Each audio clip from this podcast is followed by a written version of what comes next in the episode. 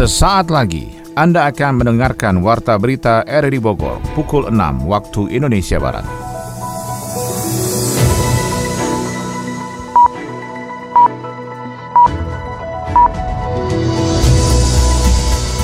Selamat pagi, Anda mendengarkan Warta Berita Radio Republik Indonesia Bogor untuk edisi hari ini, Jumat 21 Mei 2021.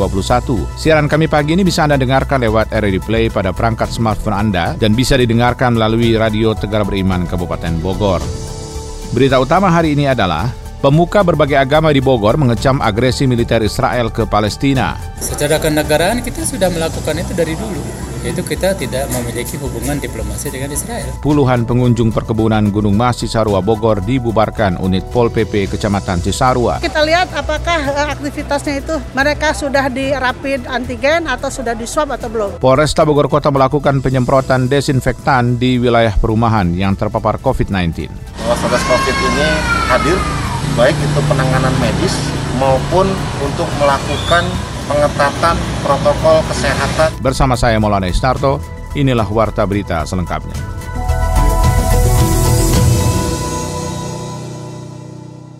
Indonesia mengharapkan penghentian kekerasan secara berkelanjutan di Gaza yang kembali menjadi sorotan menyusul pecahnya pertempuran antara Israel dan gerilyawan Palestina. Dirjen Kerjasama Multilateral Kementerian Luar Negeri Febrian A. Rudiat dalam pengarahan media virtual mengatakan penghentian kekerasan di Gaza harus diupayakan secara berkelanjutan karena wilayah itu telah berkali-kali menjadi sasaran dalam konflik antara Israel Palestina. Apalagi saat ini korban jiwa yang besar sudah saatnya majelis umum berpikir untuk membuat suatu mekanisme yang memungkinkan berhentinya kekerasan bukan hanya sementara tetapi sekaligus menyelesaikan masalahnya. Sementara itu, Menteri Luar Negeri Retno Marsudi telah tiba di New York pada Rabu untuk menghadiri serangkaian pertemuan yang akan membahas situasi Palestina. Di New York, Menlu RI telah bertemu dengan Presiden Sidang ke-75 Majelis Umum PBB Volkan Bozkir serta Presiden Dewan Keamanan PBB Zhang Jun. Thank you.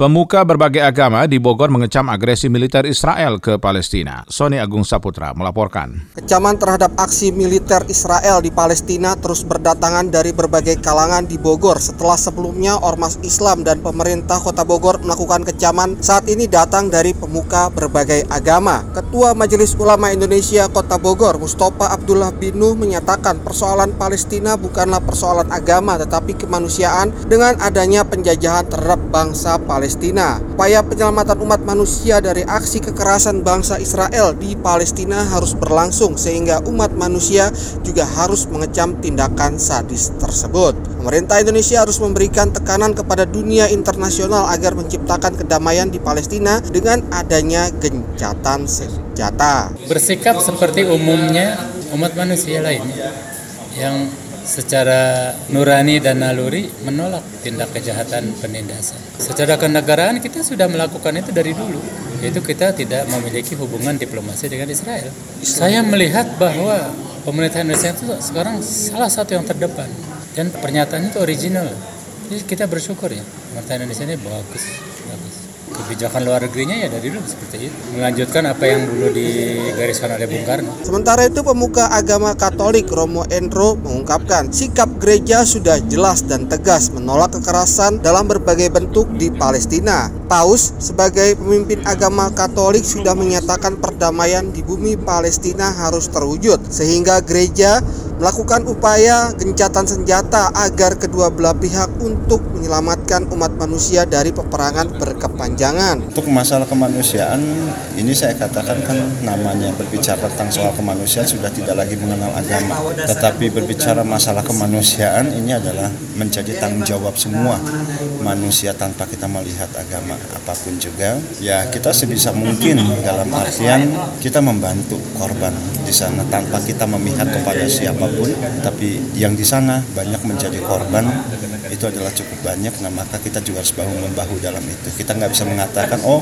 itu penderitaan negara itu. Tapi itu seperti yang dikatakan oleh gereja sendiri ya keprihatinan kesedihan penderitaan dunia itu adalah menjadi kesedihan dan penderitaan juga gereja. Hingga saat ini pemerintah Indonesia juga terus berupaya melalui Dewan Keamanan PBB agar dapat menghentikan pertikaian di Israel dan Palestina agar menyelamatkan jiwa bangsa terutama membebaskan Palestina dari cengkraman penjajah. Puluhan pengunjung perkebunan Gunung Mas Cisarua Bogor dibubarkan unit Pol PP Kecamatan Cisarua, Kabupaten Bogor karena ditenggarai menjadi penyebab kerumunan yang berpotensi menularkan COVID-19. Yofri Haryadi melaporkan. Silakan membubarkan diri, tidak boleh ada kerumunan.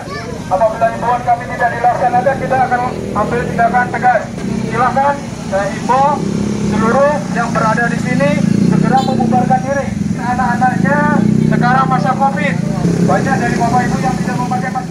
Puluhan pengunjung perkebunan teh Gunung Mas Cisaro Bogor dibubarkan unit Pol PP Kecamatan Cisarua, Kabupaten Bogor. Para pengunjung yang masuk kawasan perkebunan tersebut ditengarai menjadi penyebab kerumunan yang berpotensi penularan COVID-19.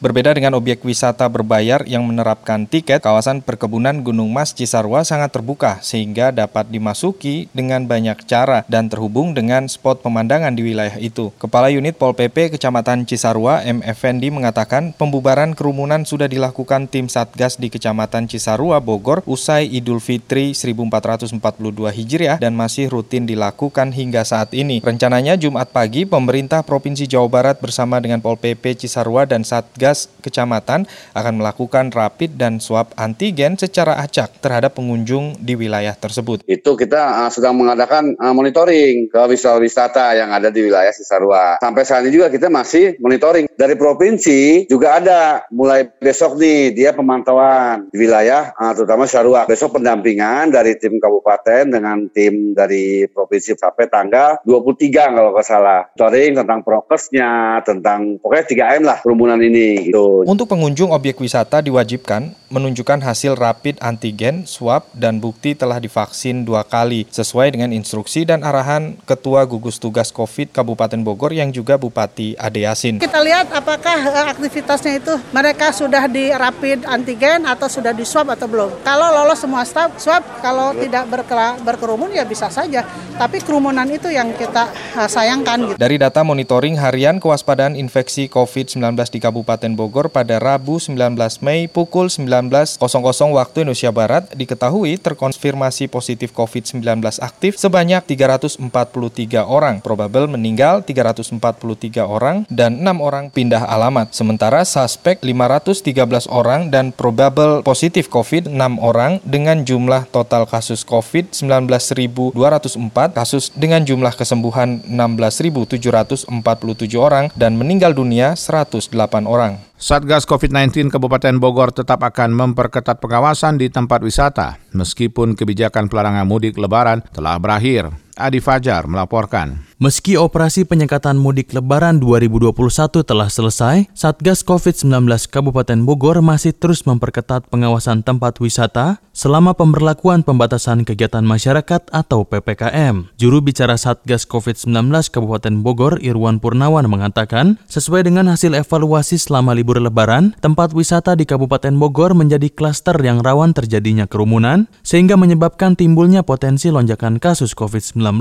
Irwan mengungkapkan, tempat wisata yang terkelola secara umum telah melakukan prokes dengan baik. Namun begitu, ia mengkhawatirkan munculnya potensi lonjakan kasus dari tempat wisata dadakan gratis yang menjadi sasaran kunjungan masyarakat selama libur lebaran. Kita sudah sesuai dengan komitmen kebijakan daerah, kita membatasi hanya sampai 50% dari destinasi wisata. Tempat wisata yang kita sebutkan, mereka para pengelola wisata, ya umumnya dia patsun dengan menerapkan protokol kesehatan dan melaksanakan anjuran dan kebijakan daerah. Tapi memang beberapa titik wisata yang tidak berbayar. Ini yang sering kali justru menjadi kerumunan di jalur-jalur wisata yang tidak berbayar. Itu juga sudah kita antisipasi pada hari-hari kemarin. Yaitu Kapal kami itu bersiaga dan melakukan patroli. Beberapa titik berhasil kita halau dan kita bubarkan biar tempat-tempat kerumunan. Sementara itu, Kepala Satpol PP Kabupaten Bogor Agus Ridaullah menuturkan, sejak awal Satgas COVID-19 telah meminta kepada seluruh tempat wisata untuk mempersiapkan prokes dengan baik guna mengantisipasi adanya lonjakan pengunjung pasca libur lebaran. Meski kebijakan pelarangan mudik telah selesai, pihaknya bersama Satgas COVID-19 tetap akan melakukan pengawasan dengan membuat posko penyekatan di beberapa tempat wisata di Kabupaten Bogor. Kita mendapat perintah dari Bupati ya hmm. gitu untuk melanjutkan kaitan dengan dilanjutkannya pos-pos-posko untuk penyekatan pemantauan dinamika di lapangan terutama yang paling utama pasca lebaran seperti yang kita prediksi bahwa pasca lebaran pasti ada lonjakan khususnya untuk daerah-daerah wisata kan kita jauh-jauh hari sudah ingatkan kepada para pengelola wisata bahwa nanti pasca lebaran pasti itu akan membludak sehingga perlu dipersiapkan kaitan dengan protokol kesehatannya makanya kita sekatan-sekatan di objek-objek wisata itu kita lakukan. Jika ditemukan tempat wisata melanggar prokes, maka Satgas COVID-19 akan membubarkan masa dan menutup sementara tempat wisata bahkan dapat didenda. Upaya tersebut menjadi ikhtiar pemerintah Kabupaten Bogor untuk mencegah adanya lonjakan kasus COVID-19 pasca libur lebaran Idul Fitri 2021. Dek, tolong ibu beliin beras ke warung ya. Iya bu, bentar lagi tanggung main game ini. Dek, tolong bantu bapak angkat pindahkan lemari, dek. Iya iya, bentar pak, lagi bikin konten video dulu. Dek, makan dulu ini. Baksonya udah dibeliin juga. Cepet makan. Sabar kenapa kak? Ade lagi chattingan dulu sama teman. Wah, netizen lagi rame nih. Komen di IG-nya si selebgram. Ikutan ah. Woi, kalau nyebrang jangan lihat HP dong. Untung nggak ketabrak. So, sorry bang, sorry bang. Menggunakan gadget bisa menjadi hal yang menyenangkan. Namun jangan sampai gadget menyita waktu dan perhatian terhadap lingkungan sekitar. Apalagi sampai mencelakakan diri kita. Bupati Bogor meminta masyarakat tidak lengah menjalankan prokes dan selalu waspada mengantisipasi lonjakan kasus COVID-19 setelah libur lebaran. Kembali, Adi Fajar Nugraha melaporkan. Tren kasus COVID-19 di Kabupaten Bogor cenderung melandai. Pasca libur lebaran Idul Fitri, Bupati Bogor Ade Yasin mengingatkan masyarakat untuk selalu waspada dan tidak lengah sebab pandemi COVID-19 masih ada di sekitar kita. Bupati menjelaskan memang saat ini kondisi rumah sakit rujukan dan ruang isolasi mandiri yang dimiliki Pemkap Bogor masih dalam keadaan stabil, namun Satgas COVID-19 terus mempersiapkan seluruh nakes dan fasilitas kesehatan jika terjadi skenario terburuk adanya peningkatan kasus COVID-19 pasca libur lebaran. Menurut Ade Yasin, masyarakat saat ini sudah seharusnya terbiasa dengan dengan menerapkan protokol kesehatan pada kegiatan sehari-hari. Jika itu konsisten diterapkan, maka bukan hal yang mustahil Kabupaten Bogor terlebih Indonesia terhindar dari tsunami COVID-19. Melandainya ini juga bukan berarti kita tenang dan mengendurkan. Hanya saja barangkali disiplinnya yang belum ya. Ketika mereka memakai masker tetapi tetap merasa aman bermasker, pergi berdesakan ke pasar, pergi ke acara-acara dan lain sebagainya. Padahal di, di dalam ketentuan juga harus ada jarak dan lain-lain. Kalau dilihat dari okupansi rumah sakit ya sudah turun. Kasus harian juga sekarang sudah turun dan di rumah sakit-rumah sakit juga di bawah 20 persen. Pemkap Bogor juga terus memaksimalkan program vaksinasi agar secepatnya dapat diberikan kepada masyarakat Kabupaten Bogor. Bupati juga berharap masyarakat bisa memahami dan selalu waspada dengan kondisi saat ini agar seluruh masyarakat bisa bersama melawan pandemi COVID-19 dengan memutus mata rantai penyebarannya. Polresta Bogor melakukan penyemprotan desinfektan di wilayah perumahan yang terpapar COVID-19. Kita ikuti laporan Sony Agung Saputra. Penanganan terpadu pandemi COVID-19 berlangsung dari TNI Polri dan juga pemerintah daerah Kota Bogor di klaster perumahan kawasan Bubulak Bogor Barat, Kota Bogor. Dalam klaster perumahan tersebut sedikitnya 30 orang positif COVID-19 sehingga dari Satgas Kota Bogor melakukan sejumlah penanganan untuk dapat memutus mata rantai penyebaran COVID-19. Penyemprotan disinfektan di seluruh wilayah perumahan tersebut menjadi bagian penanganan dari Polresta Bogor Kota dengan menyemprotkan disinfektan dari mobil water cannon untuk menyemprot seluruh bagian yang rawan penyebaran virus. Kapolresta Bogor Kota Kombes Pol Susatyo Purnomo Condro mengungkapkan saat ini seluruh jajarannya melakukan penindakan terhadap bahaya penyebaran COVID-19 dengan melakukan penyekatan di pintu masuk perumahan. Akses keluar masuk di perumahan tersebut juga diawasi agar bisa maksimal memutus mata rantai penyebaran COVID-19. Satgas COVID Kota Bogor melakukan penyemprotan disinfektan sekaligus kami ingin menunjukkan kepada warga perumahan bahwa Satgas Covid ini hadir baik itu penanganan medis maupun untuk melakukan pengetatan protokol kesehatan di perumahan ini. Kami berharap bahwa perubahan perilaku kita awasi semoga tidak menambah banyak warga yang dalam interaksi di lingkungan ini menyebabkan terpapar lebih banyak. Nah, sehingga kami hadir bersama TNI Polri untuk melakukan penyemprotan termasuk kami tugaskan khusus personil untuk memberikan pelayanan sekaligus mengawasi protokol kesehatan di perumahan ini 24 jam. Selain itu TNI Polri dan juga pemerintah Kota Bogor memberikan bantuan sembako kepada warga yang terpapar COVID-19 selama menjalani isolasi mandiri. Sedangkan dari pemerintah Kota Bogor juga melakukan pengecekan kepada semua warga yang kontak erat agar bisa melakukan deteksi dini keberadaan virus COVID-19. Sekda Kabupaten Bogor meminta kesadaran dari warganya untuk tetap mematuhi protokol kesehatan agar tidak menjadi klaster baru COVID-19. Yofri Haryadi melaporkan. Upaya antisipatif menghadapi situasi kebencanaan di Kabupaten Bogor sudah dipetakan dengan baik. Ada 22 kecamatan yang masuk dalam zona rawan bencana, baik itu banjir, longsor, puting beliung, bahkan di daerah pemukiman padat penduduk yang juga rawan terjadinya bencana kebakaran. Dua peristiwa bencana banjir dan longsor kembali dialami warga di barat Kabupaten Bogor, yakni di Kecamatan Cikudek. Ada tiga desa terdampak banjir genangan, Kali Cidangder, serta ambruknya turap penahan tebingan yang turut memperparah kondisi di tengah hujan deras pada sore hingga malam hari di kawasan itu. Terkait dengan kesiapsiagaan dan antisipasi menghadapi resiko bencana alam di Kabupaten Bogor itu pun, Sekretaris Daerah Kabupaten Bogor Burhanuddin tidak meragukan kesigapan tim siaga bencana terutama dari polisi dan TNI yang siap siaga menghadapi situasi tersebut. Sekda Kabupaten Bogor itu pun mengakui masih ada beberapa perangkat teknik seperti alat pemancar komunikasi radio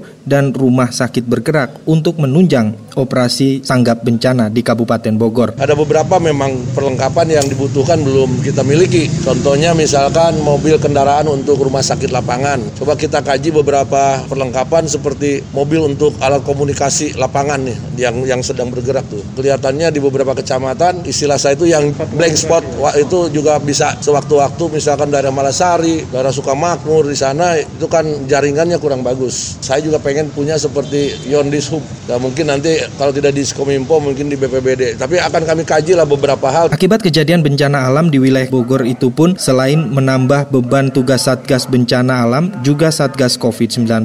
Terlebih jika saat kerumunan dan warga dikumpulkan dalam satu pengungsian serta banyaknya relawan atau kerabat keluarga dari luar daerah yang datang menjenguk mereka. Sekda Kabupaten Bogor meminta kesadaran dari warganya untuk tetap mematuhi protokol kesehatan agar tidak menjadi klaster baru COVID-19. Kita ini hanya membuat aturan, regulasi, rambu-rambu dan tidak mungkin setiap hari Pol PP harus melakukan razia dan seterusnya. Jadi kembali saya menghimbau kepada warga Kabupaten Bogor, mari mendisiplinkan diri masing-masing karena ini wabah tidak bisa diukur. Mudah-mudahan di kerumunan ini juga tidak yang kena. Nanti saya harus di swab pulang. Banjir genangan di Desa Rengas Jajar dan Batu Jajar, Kecamatan Cigudeg, Bogor, salah satunya diakibatkan oleh pendangkalan sungai akibat penggalian pasir dan batu di sepanjang aliran Sungai Cidangder, serta buruknya sanitasi dan saluran drainase yang mengakibatkan luapan sungai masuk hingga ke tengah pemukiman mereka. Kementerian Perdagangan memberikan sinyal harga tahu dan tempe akan naik. Ekonom Universitas Indonesia Fitra Faisal Hastiadi menilai target pertumbuhan ekonomi 7 persen pada kuartal kedua 2021 bukanlah hal yang sulit dicapai. Informasi itu dilaporkan Adi Fajar Nugraha. Kementerian Perdagangan memberikan sinyal terhadap harga tahu dan tempe yang akan naik lagi. Pasalnya, harga kedelai di pasar internasional terus merangkak naik. Dirjen Perdagangan Dalam Negeri Kementerian Perdagangan Oke Nurwan menuturkan, kedelai menjadi salah satu komoditas yang masuk dalam kondisi super cycle. Itu berarti harganya sudah mulai tinggi, bahkan tinggi sekali. Pemerintah pun akan menyesuaikan dengan kondisi tersebut sehingga dapat disesuaikan dengan daya beli masyarakat Indonesia. Ia menuturkan Indonesia masih sangat bergantung dengan kedelai impor lantaran pasokan dalam negeri tidak memenuhi untuk kebutuhan produksi tahu dan tempe. Namun Okenuruan menegaskan, pemerintah tetap akan memastikan masyarakat bisa mengkonsumsi tahu dan tempe dengan harga yang terjangkau. Ia menuturkan penyesuaian harga bahan pangan pokok tersebut akibat kenaikan harga kedelai di pasar internasional akan dilakukan secara bertahap. Ekonom Universitas Indonesia Fitra Faisal Hastiadi menilai target pertumbuhan ekonomi 7% pada kuartal 2 2021 bukanlah hal yang sulit dicapai. Menurutnya, penopang pertumbuhan ekonomi pada kuartal kedua tahun ini masih dari sektor konsumsi dan beberapa faktor penopang lainnya seperti perdagangan internasional. Misalnya pada perdagangan internasional, ekspor dan impor pada Maret 2021 mengalami pertumbuhan yang sangat signifikan dengan masing-masing tercatat tumbuh 30,47 persen dan 25,73 persen secara tahunan. Peningkatan ini juga dipengaruhi oleh faktor low base effect. Sementara itu, sektor konsumsi yang berkontribusi besar terhadap perekonomian Indonesia juga mulai menunjukkan tanda-tanda pemulihan tercermin dari peningkatan indeks keyakinan konsumen. IKK pada Februari 2021 tercatat telah kembali ke jalur optimis yaitu sebesar 101,5. Tren tersebut membaik jika dibandingkan dengan tahun lalu. Hal ini tentunya juga didorong oleh belanja masyarakat kelas menengah ke atas, dan di samping itu, indikator yang juga mendukung perbaikan konsumsi, di antaranya perbaikan kinerja di sektor retail, peningkatan penjualan mobil sebagai dampak dari relaksasi pajak PPNBM, serta konsumsi yang meningkat saat periode Ramadan dan Idul Fitri. PSG mempertahankan trofi Piala Prancis selepas membekuk AS Monaco 2-0, sementara Juventus menjuarai Coppa Italia 2020-2021 susah menundukkan Atalanta dengan skor 2-1. Dari dalam negeri, tim bola tangan Kabupaten Bogor melakoni laga uji coba dengan tim bola Kabupaten Banyumas. Rangkuman info olahraga tersebut bersama Ermelinda. Kylian Mbappe memimpin Paris Saint-Germain mempertahankan trofi Piala Prancis selepas membekuk AS Monaco 2-0 dalam partai final di Stade de France Saint-Denis Rabu waktu setempat atau Kamis waktu Indonesia Barat. Mbappe berkontribusi besar atas raihan kali ini setelah menyajikan asis untuk gol pembuka yang dicetak Mauro Icardi sebelum menjebol gawang Monaco melengkapi kemenangan PSG di penghujung laga. Mauricio Pochettino meraih trofi keduanya hanya dalam kurun waktu 5 bulan lebih melatih PSG setelah memenangi trofi des Champions pada pertengahan Januari lalu. PSG semakin mantap sebagai tim tersukses di kancah Piala Prancis dengan koleksi 14 trofi juara yang enam di antaranya mereka raih dalam tujuh musim terakhir.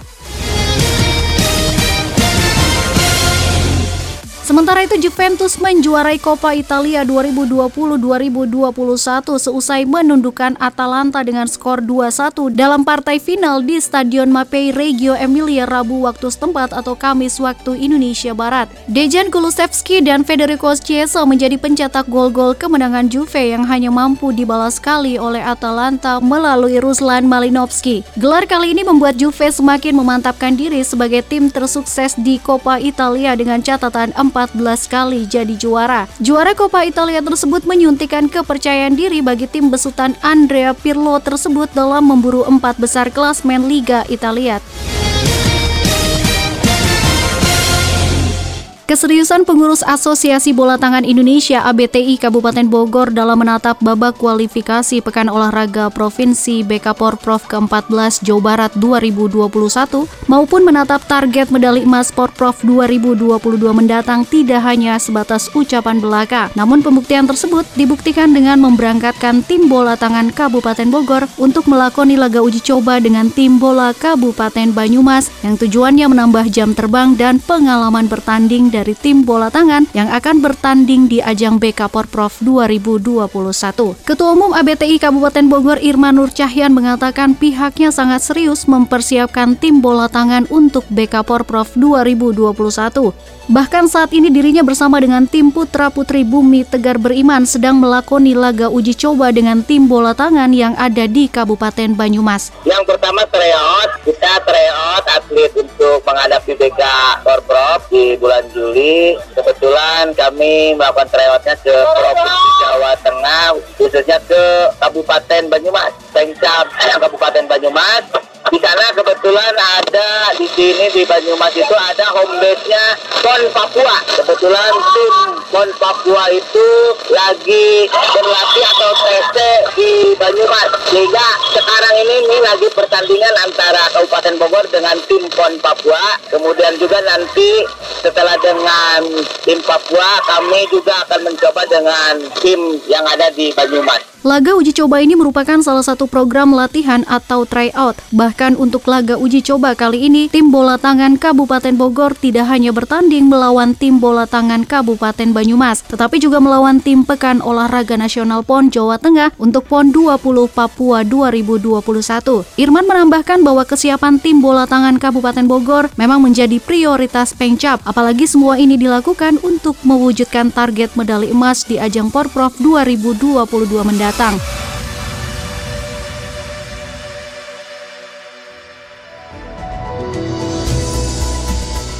Demikian rangkaian informasi dalam Warta Berita di edisi hari ini. Sebelum berpisah kami sampaikan kembali berita utama. Pemuka berbagai agama di Bogor mengecam agresi militer Israel ke Palestina. Puluhan pengunjung perkebunan Gunung Mas Cisarua Bogor dibubarkan unit Pol PP Kecamatan Cisarua. Polresta Bogor Kota melakukan penyemprotan desinfektan di wilayah perumahan yang terpapar COVID-19.